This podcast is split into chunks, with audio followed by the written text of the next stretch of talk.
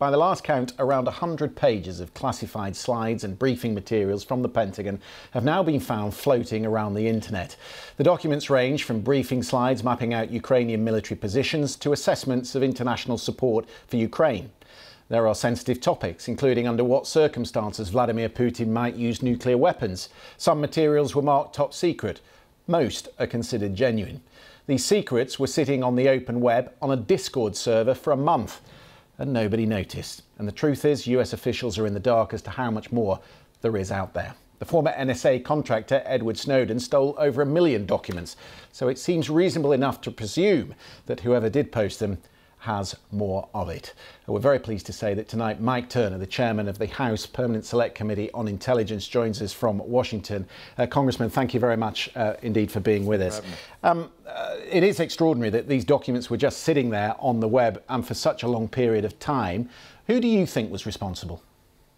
Right. So the investigations are ongoing with the Department of Justice and the Department of Defense. And there really is at this time not a whole lot known as to how these documents uh, were leaked, who or even who did it, whether it was American or, or a foreign entity.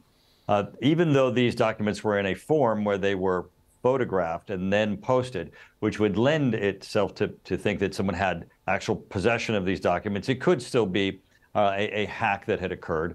But we're going to get to the bottom of this because of two important things. Obviously, one, we need to close this loop. We need to close the leak so that there are not additional documents. And two, get an understanding of what really is the, the damage that has occurred so that we can do an assessment of, of what changes we need to make in policy and how we need to help Ukraine. How do you shut it down? Well, obviously, getting to the root and getting to the, the uh, access to these documents. Obviously, when you look at these documents, you can tell uh, from their origins, who has and what levels of access that there are. And as we certainly make changes to them and change policies, restricting additional access to them can help make certain that additional changes, additional policy uh, effects uh, are not leaked. Uh, but at the same time, uh, there is, as you've just indicated, a great deal of concern as to what else is out there. Uh, this may not be all of the documents that, that had been taken.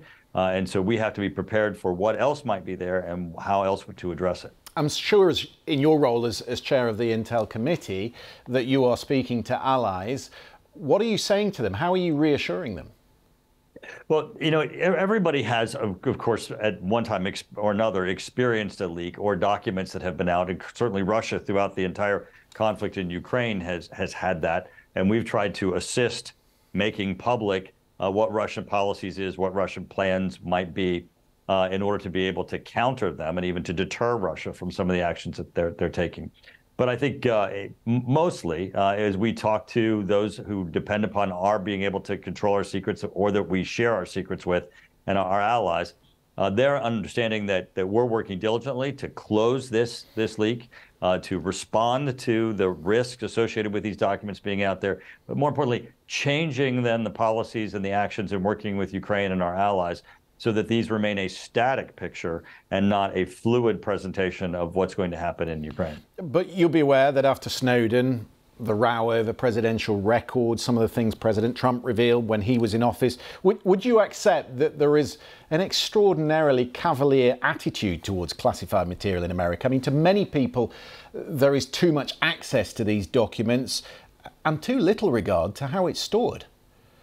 Yeah, I, I, wouldn't go that far. I would say, though, that you have seen most recently, both with Trump, President Biden, and with Vice President Pence, where when there has been, you know, a, a change in uh, in who occupies what office, that there have been documents that have, have gotten lost or, or have been uh, mishandled, misstored.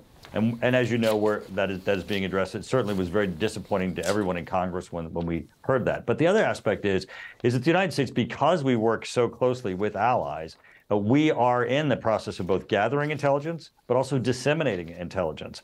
The whole aspect of the importance of intelligence is making sure that it's actionable, that it gets in the hands of those who can translate it into to-do lists, and uh, that includes our allies.